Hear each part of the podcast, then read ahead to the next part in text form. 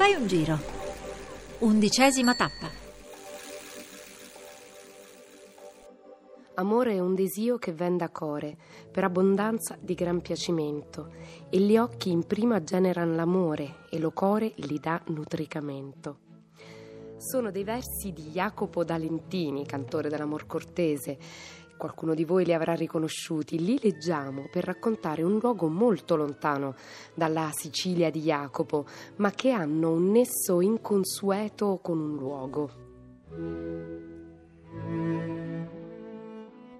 Buon pomeriggio Sofia Bosco eh, dei rapporti istituzionali del FAI. Dove ci troviamo? Ci troviamo nel castello di Avio dove si conserva per l'appunto uno dei cicli pittorici più belli che raccontano storie di amor cortese, quindi scene di cavalieri e dame che in una maniera subliminale parlano dell'amore, della guerra, delle sfide, dei desideri, del piacere, della vita e del godimento in epoche remotissime, perché stiamo parlando del 200 nel 300, dove tutte queste cose avvenivano in forma romanzata. Quindi un unicum nella raffigurazione artistica? Assicura, ass- assolutamente sì, anche perché le raffigurazioni medievali sono quasi tutte di tipo eh, religioso. Sono rarissime quelle che sono arrivate fino a noi con un motivo, diciamo, gaudente, un allegro, non, non religioso, quindi di tipo eh, privato e personale. Queste pitture ci raccontano non solo del tipo di vita che si faceva nel, cinque, nel 300 in questi castelli, ma anche dalla ricchezza di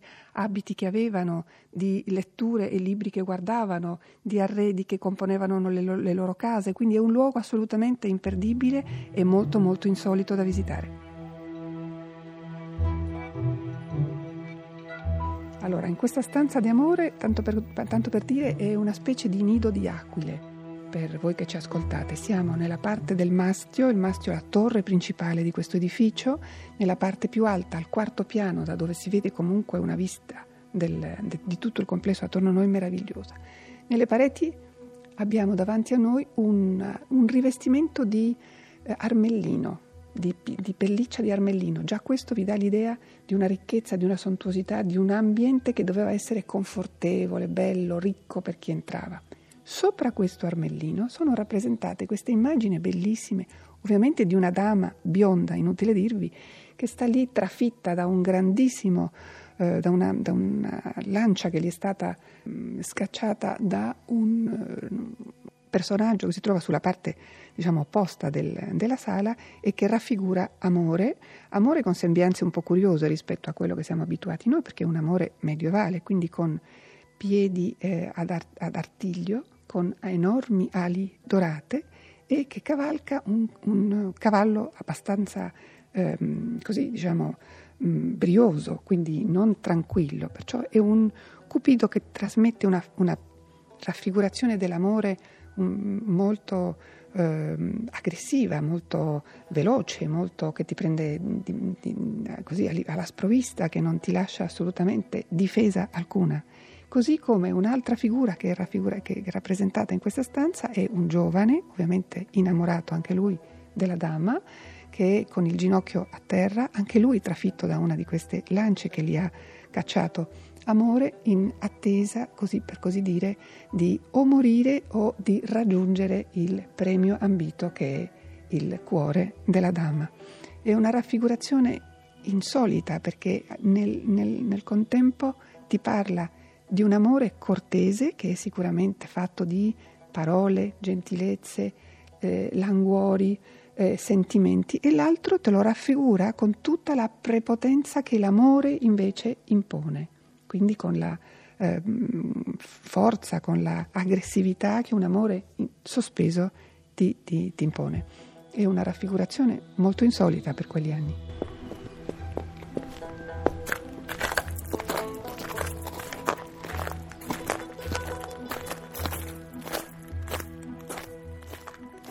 Noi siamo arrivati qui da una stradina selciata che eh, si snoda tra i vigneti e costeggiamo una parte della cinta del castello, delle sue torri,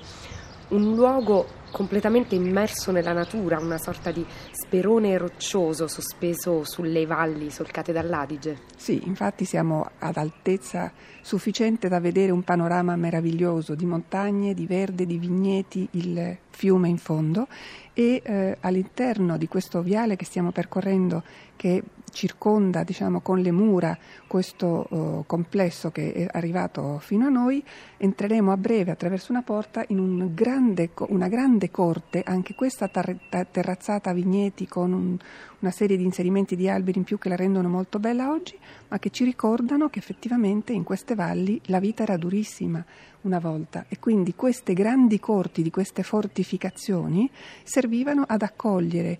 i contadini, le persone che fuggevano dagli attacchi e le invasioni che arrivavano da questa valle, si proteggevano all'interno di questi castelli, in questo mm, particolare il castello eh, di Avio, con armamenti, carri, suppellettili animali, trasferivano all'interno botteghe e tutte le loro attività perché dovevano essere diciamo, protetti da queste grandissime mura che oggi abbiamo attorno a noi per molte, molte, molte settimane. Gli assedi erano molto lunghi. Eh, all'interno di questo cortile si trovano tre edifici. Uno è il mastio importante dove c'è la Camera di Amore, dove sono rappresentate le immagini di cui vi parlavo prima.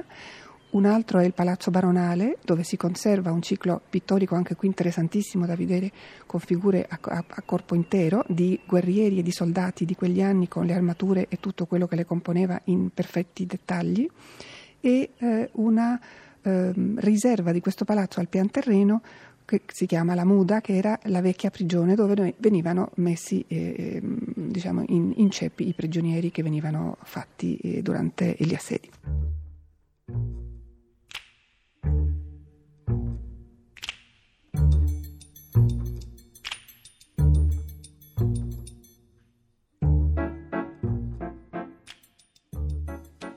Sono anche altri luoghi un po' particolari, per esempio la Picadora. Che cos'è la Picadora e quali storie nasconde? La Picadora la vediamo da qui, quella torre sulla destra del mastio, eh, un po' più bassa di quella principale, ma molto importante. Era, aveva la funzione, purtroppo il nome le viene dal fatto che sulla terrazza venivano impiccati questi poveri prigionieri che venivano fatti durante gli assedi e quindi il nome Piccadora viene da questa da questa diciamo, brutta um, memoria che rimane nel castello. È un'abitazione oggi conservata dalla famiglia Castelbarco in uso privato perché quando il castello fu ceduto al FAI nel 1977 la famiglia Castelbarco scelse questa torre come loro abitazione personale per lei e per i suoi discendenti in maniera da, rimanere,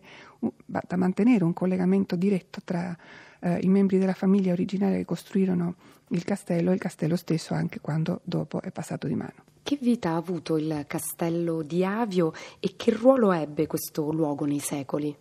Il ruolo preciso lo stiamo ancora studiando perché è un luogo di estremo interesse con resti così significativi e importanti di una storia importante e nobile che si devono fare ancora molte ricerche, ma quello che sappiamo è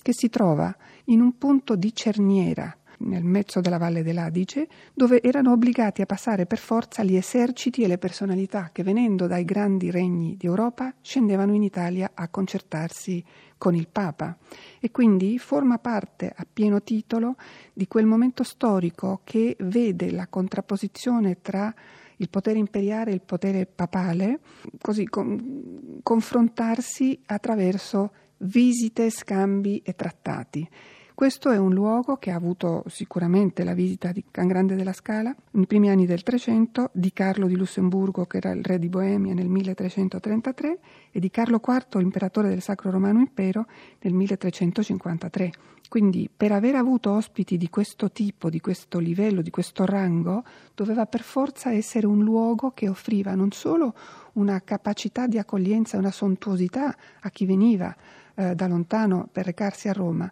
ma doveva anche avere tutta una serie di requisiti, di comfort, di, di attrezzature, di mezzi per eh, mh, rifornire eserciti, rifornire corti che si spostavano di, di, di, numeri altissimi di persone. Quindi negli studi che stiamo commissionando adesso a varie università perché insieme al FAI possano ricostruire appieno la storia di questo magnifico luogo, ci aspettiamo grandissime sorprese.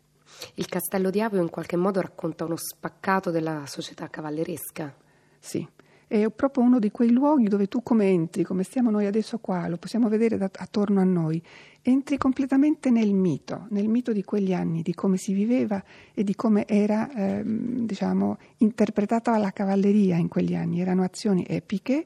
in cui eh, si partiva per fortissimi ideali, in cui si combattevano guerre eh, di principio, eh, di religione, di, di così, diciamo, do, guerre che nascevano da fortissime passioni. Qual è il luogo che lei preferisce del castello? A me del castello piace moltissimo l'ingresso e la vista complessiva di tutto quello che ha, perché l'apparato decorativo è meraviglioso, ma è imponente la struttura. La struttura è una cosa che ti dà l'idea dell'epoca, questa gigantesca, immensa pietraia che è fatta dall'uomo pietra per pietra, che ha sopravvissuto nove secoli, eh, che sta lì in piedi, che ti racconta che cosa è successo e chi è passato. Per me è un, un colpo al cuore. Vedete che ovviamente questa è un'enorme, gigantesca costruzione di pietra, una pietraia oserei dire, perché in alcuni punti è tutta già restaurata, tutta in piedi, tenuta su, ma quando l'abbiamo uh, avuta in eredità nel 1977